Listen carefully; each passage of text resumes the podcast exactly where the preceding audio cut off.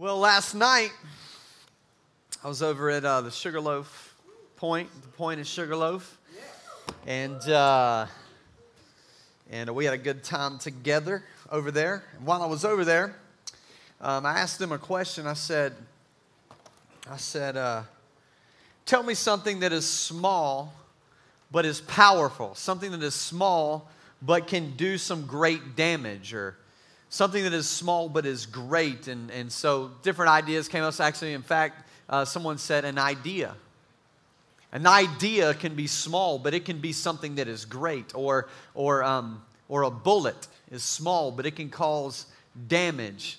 Or an atom, when it's split, or et cetera, et cetera, et cetera. We use all these small things. And started thinking about just different things that are small, that are, that are powerful, small that are strong, small that can just they can do big things or they can cause massive destruction.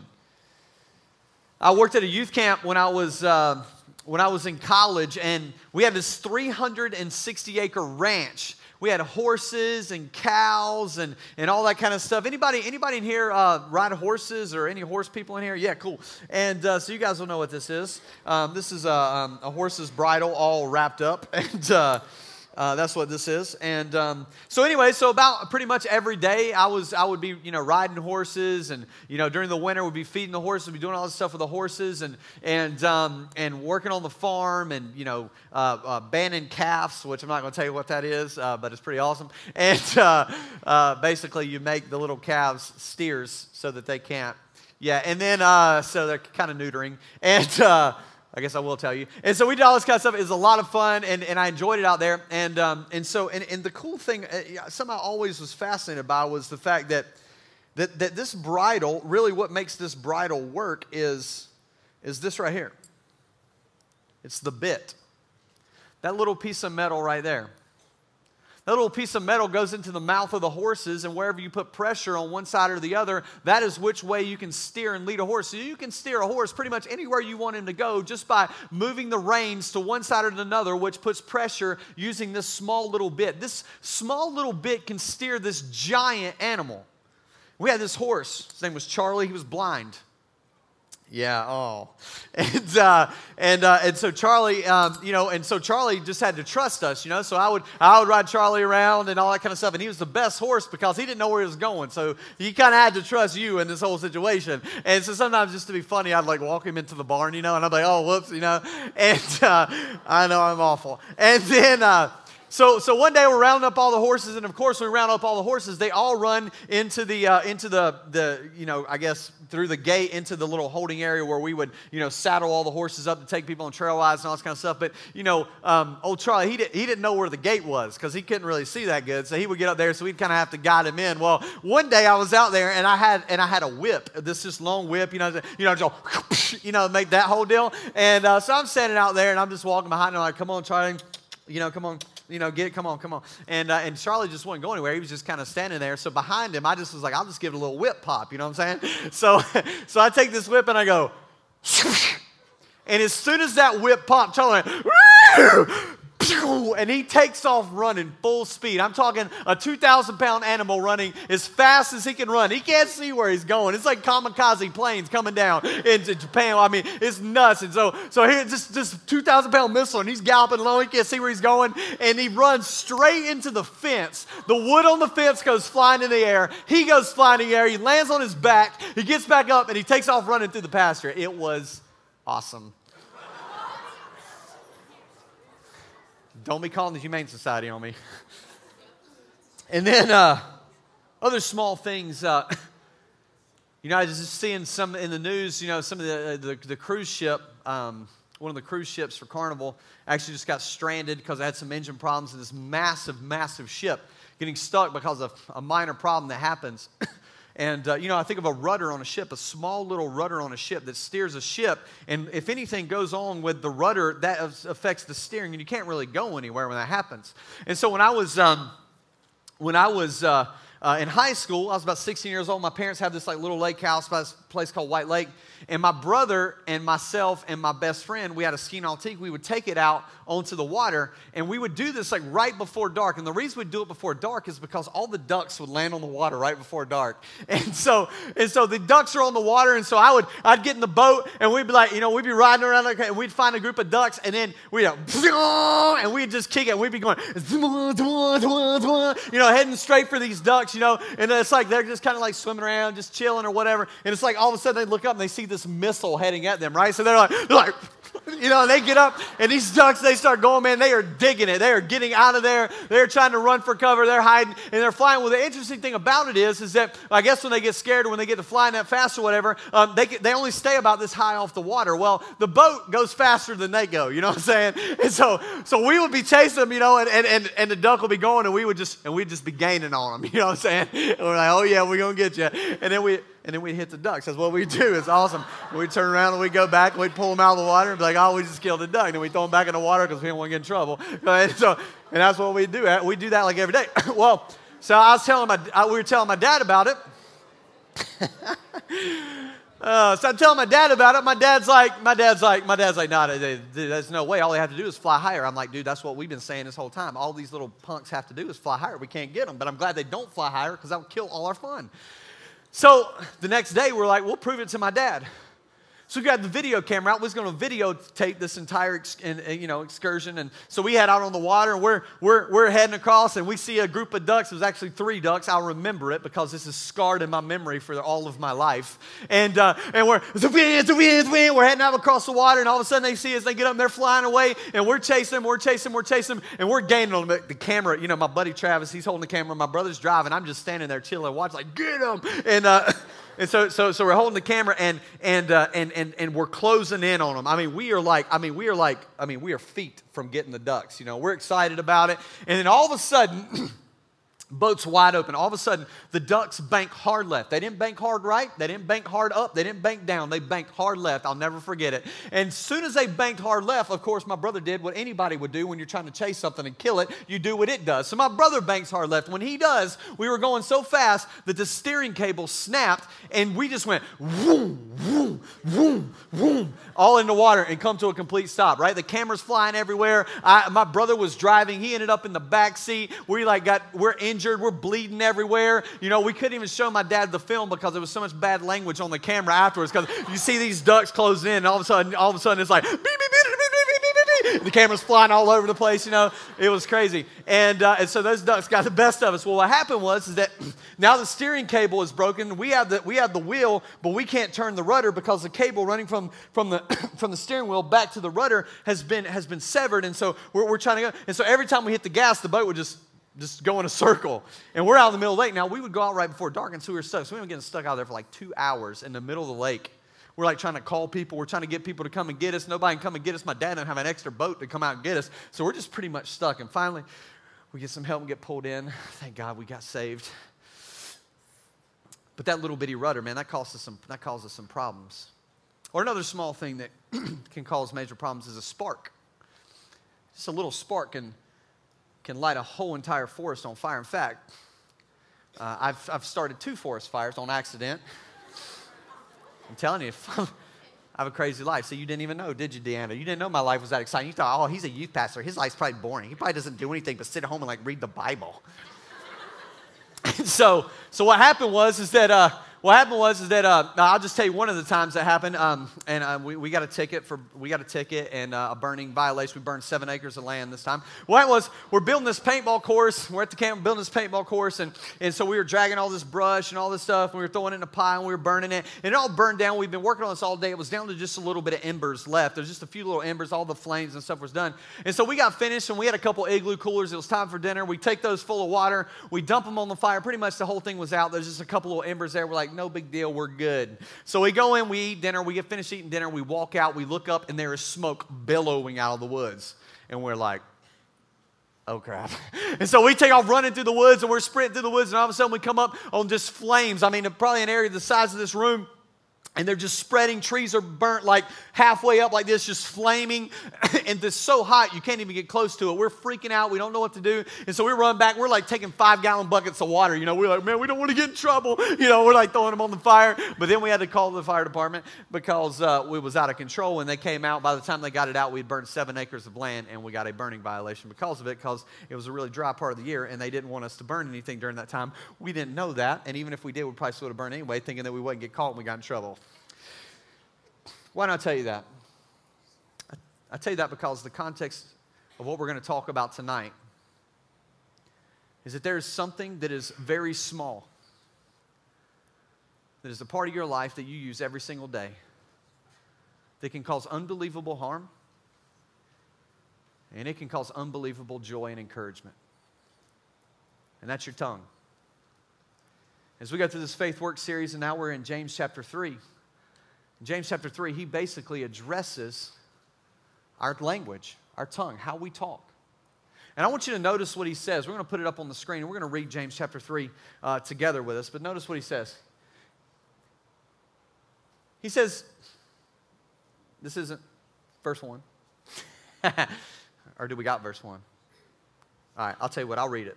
He says this Not many of you should presume to be teachers, my brothers because you know that we who teach will be judged more strictly.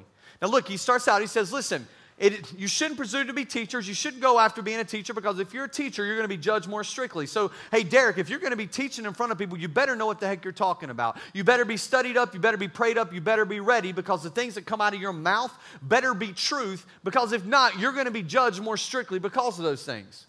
And so you have to be careful when you're teaching someone something, when you're saying something to someone. He's saying, be careful because you're going to be held more strictly. Because what happens is, is that when someone else respects you and you say something, they hold that as truth. And when they hold that as truth, if you told them something that is an untruth, now they believe an untruth as truth and they go on the rest of their lives believing an untruth about something. And this happens all the time. Students believing things that their teacher tell them etc. Then, says we stumble in many ways. I think that's where we pick it up. We stumble, we, we all stumble in many ways. We can all agree to that. Anyone who is never at fault in what they say is perfect, able to keep their whole body in check. Look what he says. When we put bits in the mouths of horses to make them obey, obey us, we can turn the entire animal. Or take ships as an example. Although they are so large and are driven by strong winds, they are steered by a very small rudder wherever the pilot wants to go. Likewise, the tongue is a small part of the body, but it makes great boast. Consider what a great forest is set on fire by a small spark.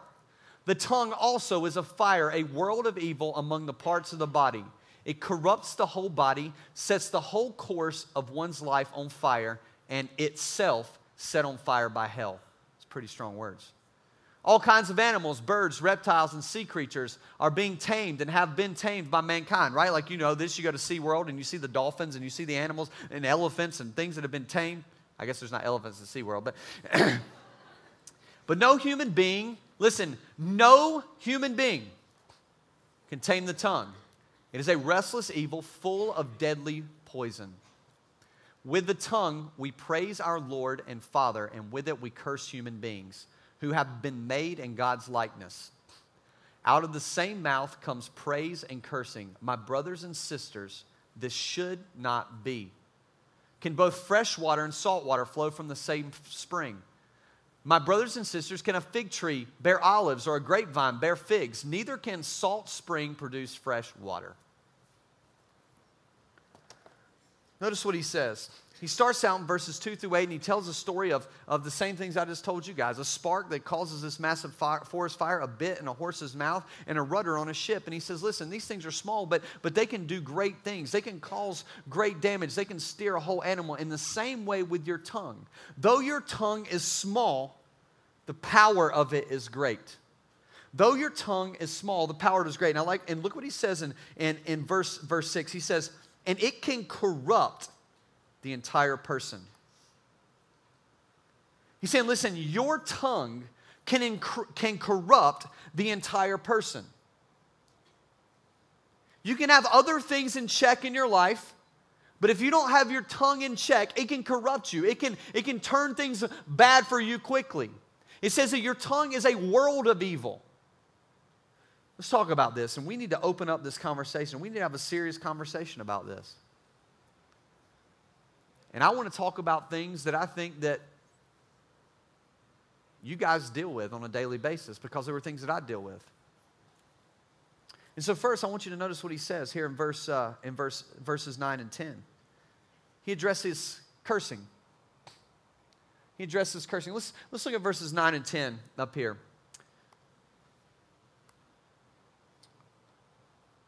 He says, With the tongue we praise our Lord and Father, and with it we curse human beings who have been made in God's likeness. Out of the same mouth comes praise and cursing. cursing. My brothers and sisters, this should not be. He said, Hold on a second. We call ourselves Christians. This whole thing is about if you're truly a follower of Christ and your actions are going to back up what you say. And so you call yourself a Christian, but you don't really live what you believe because you're in here at church, you're raising your hands, you're singing these songs, Show me a glory. And you're singing these songs and you're getting all into it and you're like, Man, God, this is it. I'm praising you. Oh, you're the best. God, I feel this. But then when we walk out of this place or even in this place when no one else is listening, and our mouth is filthy we curse other people. We curse at other people. I know what you're saying. It's not a big deal, man. This is our culture, it's our society, it's who we are. It's not that big of a deal. Everybody does it. See, what happens is, is that when in our culture, when our culture normalizes things, then we begin to think that they're okay. So we justify our behavior and we think that God doesn't have to say anything about it because culture has already normalized it. And God has something to say about it. He says, How can praise and cursing come from the same mouth? This should not be. See, the reality is your opinion doesn't matter, your parents' opinion doesn't matter, your teacher's opinion doesn't matter, your school's opinion doesn't matter, your friend's opinion doesn't matter. The only opinion that matters is God's opinion, and God has spoken. He makes it crystal clear for us here. In fact, I looked up the, the, the cursing in, in the Webster's dictionary just to see what, what the definition of it was. I want you to listen to the words that are used to describe cursing in Webster's dictionary. To curse at, use profane, blasphemous, or obscene language against, to bring evil or injury on, or to afflict. To bring evil against, to bring injury on, or to afflict. And society doesn't find things for us. The Bible does. See, we don't think it's a big deal. Let me tell you what they didn't think was a big deal in the Bible's days, and Paul had to write a letter to the church at Corinth because this is what the church people were doing. See, it was culturally acceptable in Corinth, where they had the temple of Aphrodite, for everyone to go up on the mountain to the temple to sleep with the temple prostitutes. They had over a thousand temple prostitutes at the temple of Aphrodite. And as an act of worship to the temple of Aphrodite, to the, to the goddess Aphrodite, they would go up and they would sleep with these temple prostitutes in order to, to show their worship. It was such a part of their culture that when people give their life to Christ, they didn't stop going to the temple. So, literally, you had these married men who were married to their wives, and they're going up to this temple, sleeping with other men as an act of worship to this goddess, and now they are Christians. And Paul writes a letter to them and he's like, What are you doing? He spends the entire chapter of 6 of First Corinthians rebuking them, telling them this is what God's design for sex is. This is how sex is in God's eyes, and this is how you need to view it. And in chapter 7, he talks about sex in the context of marriage and what marriage should look like. See, the Christian men in that day thought that it was culturally acceptable because everybody else did it. It was cool. It wasn't a big deal. And so they went out and they would still do this. And we would say, man, that's ridiculous behavior. There's no way I would never let my husband, I would never let my wife do that. But this is what was going on during Bible times. Culture doesn't define truth, God does. And we have to be careful. See, you know, you know in the Bible where it talks about the world, you've heard people say, "Oh, don't don't be like the world. Don't live in, you know, don't live like the people of the world." What does that even mean, the world? Like in Romans chapter 12 verses 1 and 2 he says, "Do not be conformed any longer to the patterns of this world, but be transformed by the renewing of your mind." What does it mean not to be conformed any longer by the patterns of the world? The world in scripture means culture or society. Do not be conformed any longer to the patterns of pop culture and U.S. society the way our culture is. That's how that scripture would read in today's language. Do not be conformed any longer to the patterns of the world because here's the deal. The Bible tells us that if you're a follower of Jesus, you are no longer of the world. You don't, you're no longer conforming longer to the patterns of the world, but you are transformed by the renewing of your mind. What happens is, is that now you no longer live under the kingdom of this world, but now you live under the kingdom of God as a follower of Jesus. And so, because of that, your life looks totally different than someone who is living under the kingdom of the world. There's transformation taking place. You don't think the same way. You don't act the same way. You don't live the same way. Not because you are a better person, but because Jesus Christ now lives in you and he is changing you from the inside out. So culture doesn't define it. As last night somebody brought up, they said, Yeah, but I, I heard a pastor one time cuss. Yeah. And I know pastors that have cheated on their wives. And I know pastors that have done some pretty horrible things. But your standard isn't your pastor, your standard is God. And on the day of judgment, you don't answer to me, you answer to God. And we have to be careful. All of a sudden, what we do is we begin looking for reasons to justify our behavior. And so, if someone we respect falls, then what we do is we think that it's okay for us to do that because that person that we respect does that. So true. You have to be careful. You have to be careful because there are people watching you. And the reality is, there are people that look up to you, there are people that respect you. You may be the only Christian in their life, and they're watching you. It would be like this. If I was hanging out with a group of you guys and we were just hanging out at the mall or we were at the beach or something like that, and some girl walked by, and we were all like, dang, that girl. And I was like, man, I hit that. Which I would never say. But let's just say I did. If I said that, and I'm your youth pastor, and I said that in front of you, let me tell you what you're going to think. I just lost some respect for that guy. He's, he's supposed to be a pastor. Did you hear what he just said? That girl walked by and he says, I'm going to hit that. That's so disrespectful. Man, a pastor shouldn't say that. You know that your friends that don't know Jesus, your friends that are living far from God, they're looking at you too. And when you say things like that, that's exactly how they look at you. Exactly. And you got to be careful. Because your tongue, the Bible tells us here, can be a world of evil. I know that many of us struggle with, with cursing. And I know this because when I was in youth group, other people curse. I know this because when I was in middle school, high school, elementary school, ever since I was like first grade, I cussed. It's just a part of my language. It's the hardest thing I ever had to quit when I became a Christian, but I knew that it wasn't honoring to God. And, I felt like there were several places that I had to get control of in order for me to get control of that in my life. And I want to get practical with you. The first was the music I listened to. All the music I listened to had F bombs like every other word. And I'm going to tell you, it's really difficult to be putting that stuff into your head and into your heart on a consistent basis and that stuff not come out of you. We're going to get to that in a few minutes. You got to be careful. The number two song right now on the Billboard charts is Thrift Shop. Y'all know the song. Y'all know the song. If I played it right now, y'all be up going, yeah. Back that thing up. You know what I'm saying? hey, have you read the lyrics to that song? I did. I did. Know what you're putting in your mind. The second thing I would say is this I can spend 10 minutes with your friends and I can tell you whether you cuss or not. Because if every other word that comes out of your friend's mouth are, you know, F this or this or that or whatever, dude, that's what's coming out of your mouth when you're not around me. And that's the truth. I went on a cruise a couple years ago with some buddies, we're hanging out on the boat, and none of them are Christians, and they're cussing talking about all this kind of stuff and everything else. It was a seven day cruise. By the fifth day, like, and I don't cuss, I'm a youth pastor this time too. I don't cuss and that kind of stuff. By like the fifth day, dude, I'm like cussing like crazy. I'm like, what the heck is going on? Why am I cussing so much? It's Kind of spending time with these guys, man.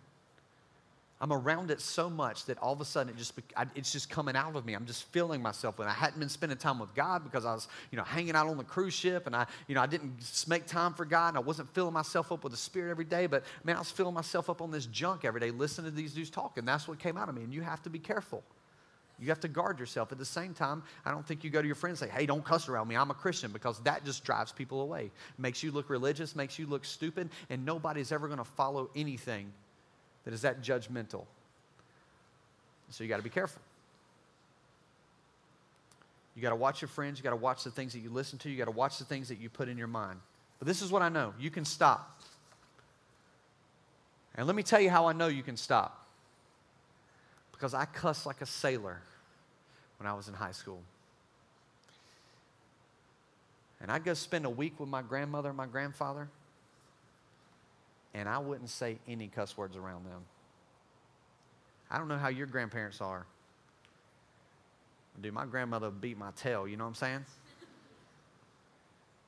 Man, I, I, wouldn't cuss around them at all. I would never cuss around my parents. It was, I mean, I'd walk in the first, what up, mother? You know, and I walk into my parent, I walk into my parents' house. If I went up to my mom and said, what up, mom? my mom would be like, what?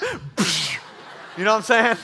My mom's a ninja, dude. I'm telling you right now. I mean, she she she devastates somebody. You know what I mean? Like I, you know, like I, I'm, I've, you know, I'm still de- dealing with issues. I remember one time I was riding, we were riding in the car, and and uh, and I just rolled my eyes at my mom, and she laid me out. I'm like 17. I'm in high school, right? And I, I'm I'm driving in the car, and my mom said something, and I was like and I rolled my eyes. My head got to about right here, and all of a sudden she went with her right hand. She just got a hand on the steering wheel. She just went, and she just punched me right in the. I went, uh, what the heck are you doing?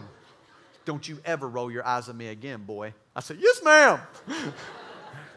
my mom's crazy. Ask my wife. She's a ninja. crazy in law. And uh, my mom is the crazy in law.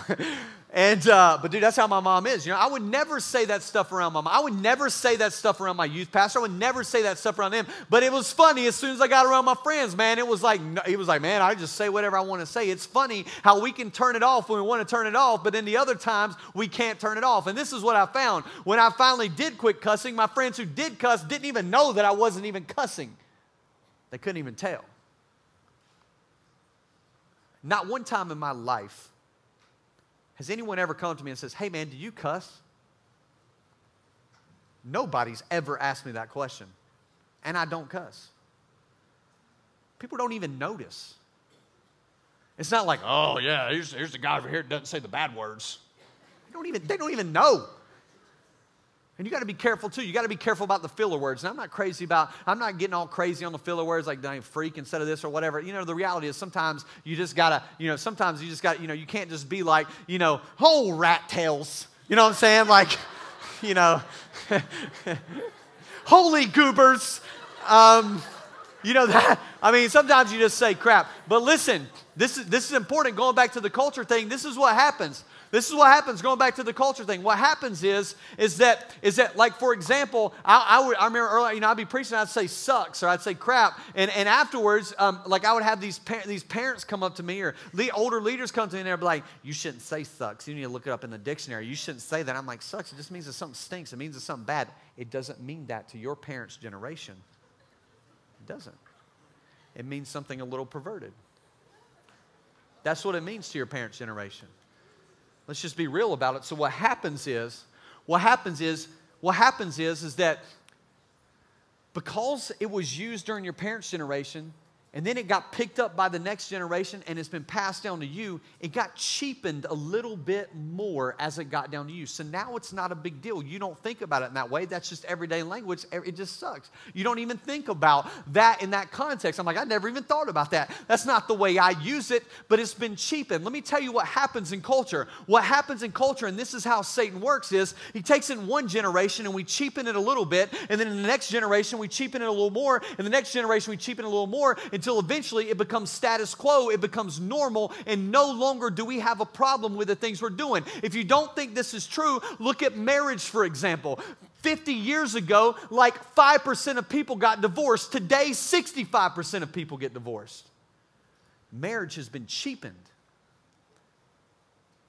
If you would ask someone 20 years ago, if there would be legislation going right now attacking marriage and the foundations of marriage and what marriage should be and shouldn't be and how we define it, they would say, You're crazy. That will never happen. Yet that is exactly what's happening right now.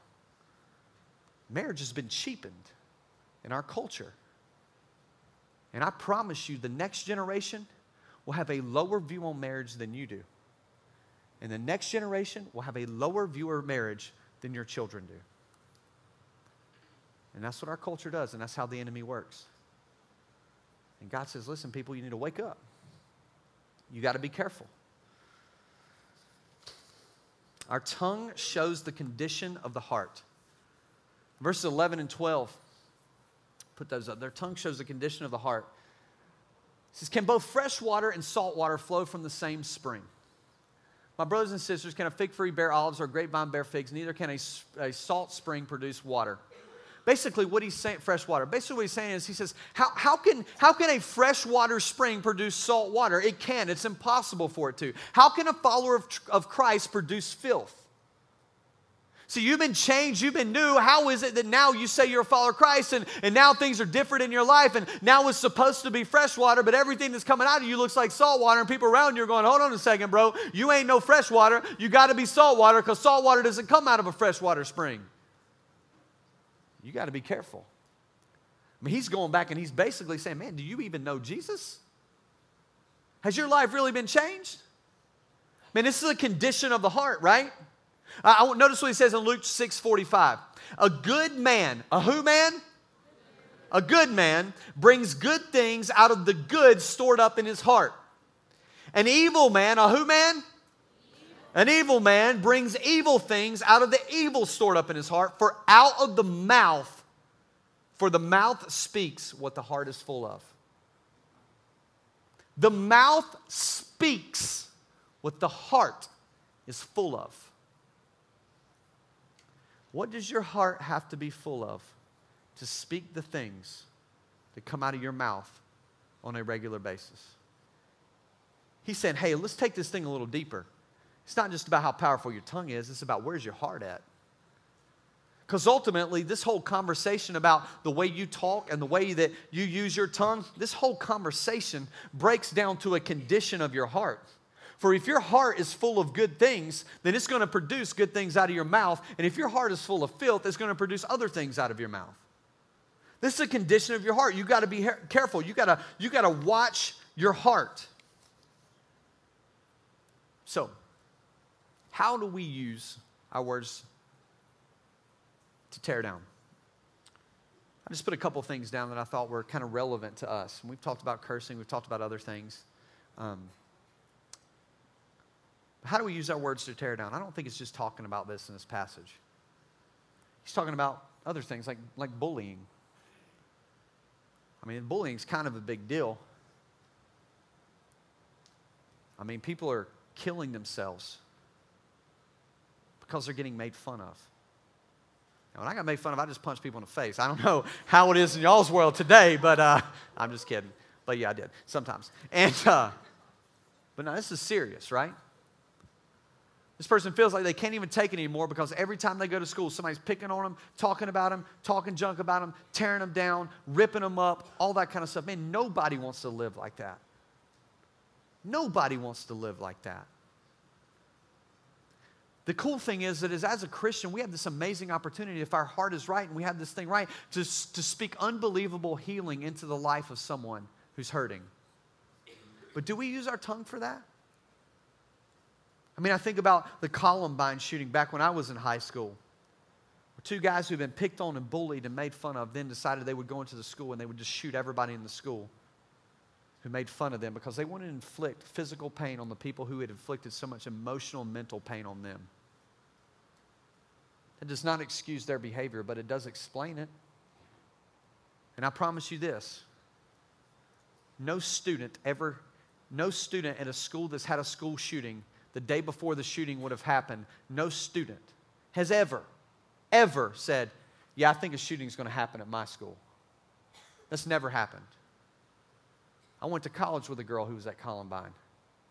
She actually was running down the hallway while they were shooting at her. She ran into a room and a bullet went straight through her hair, missing the back of her scalp as she ran into a classroom. She married one of my friends.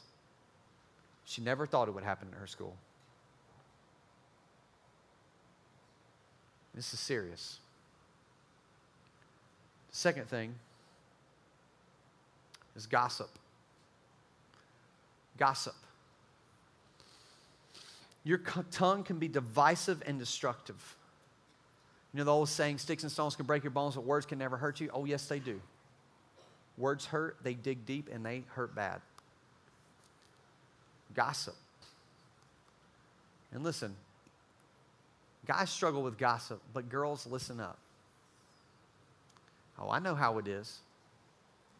Girl walks up, oh, your hair's so pretty. She walks away like, can you believe what she wore to school today? Oh my goodness. can you believe she did that with her boyfriend? Ah. You know what's interesting? This is what I found about gossip. This is what I found about rumors. What I've found about gossip and what I found out about rumors is there's always a little bit of truth in them and there's always a little bit of lie in them. They're never 100% true. There's always a little bit of truth and there's always a little bit of lie. And what happens is, is that we hear something from someone else and we buy it all as total truth. We never know the whole circumstance. We never know the whole situation. So we buy it all as truth and then we go and we spread it on the other people. And what we do is we end up damaging and destroying someone else's reputation, damaging and destroying someone else's credibility because we just want to have the story and share it. And it's so dangerous. We never have all the truth. It'd be like if I went up, to, if something, Deanna came up to me, who's sleeping. I don't know how she's sleeping. I'm preaching good tonight. and uh, and uh, so uh,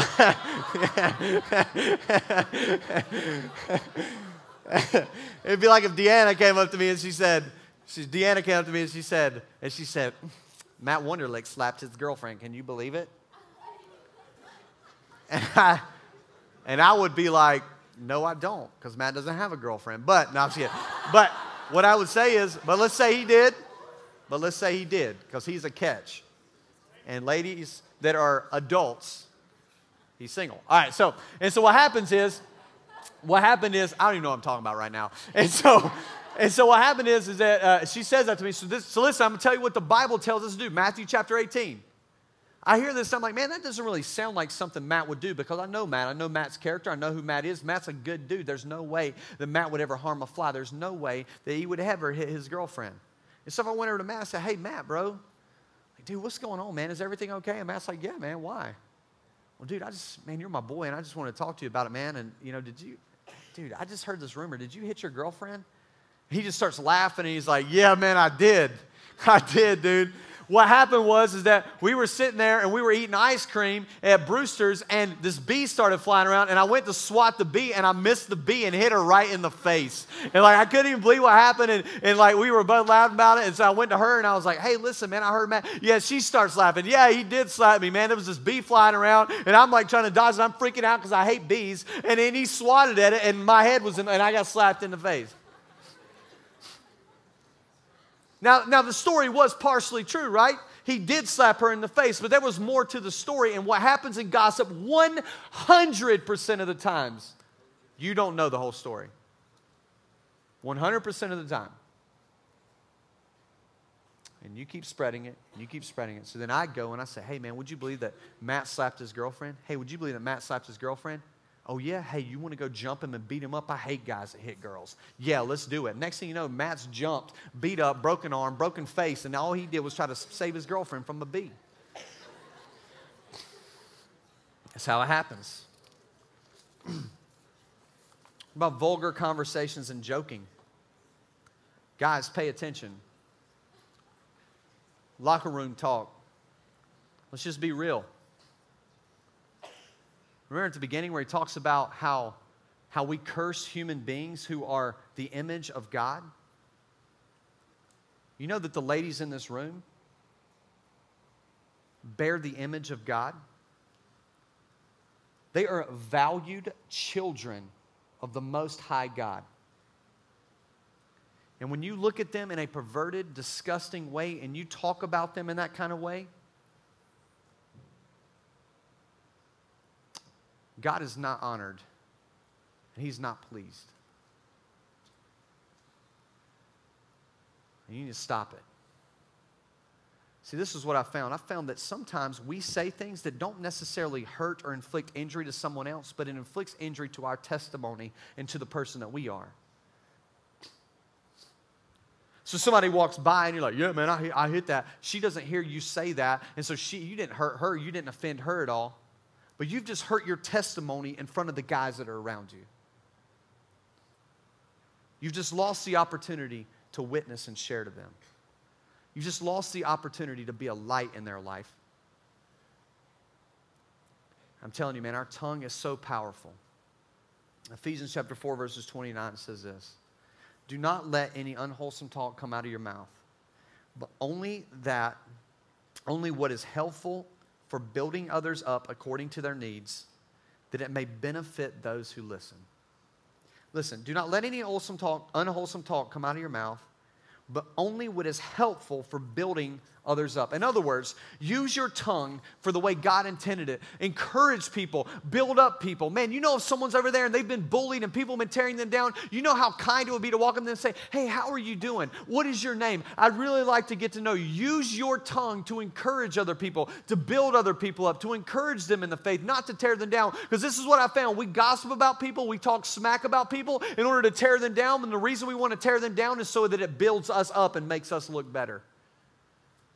And man, when we go and we start encouraging people and challenging people and caring for people and loving people, we actually are becoming more like Jesus, which is kind of the point, right?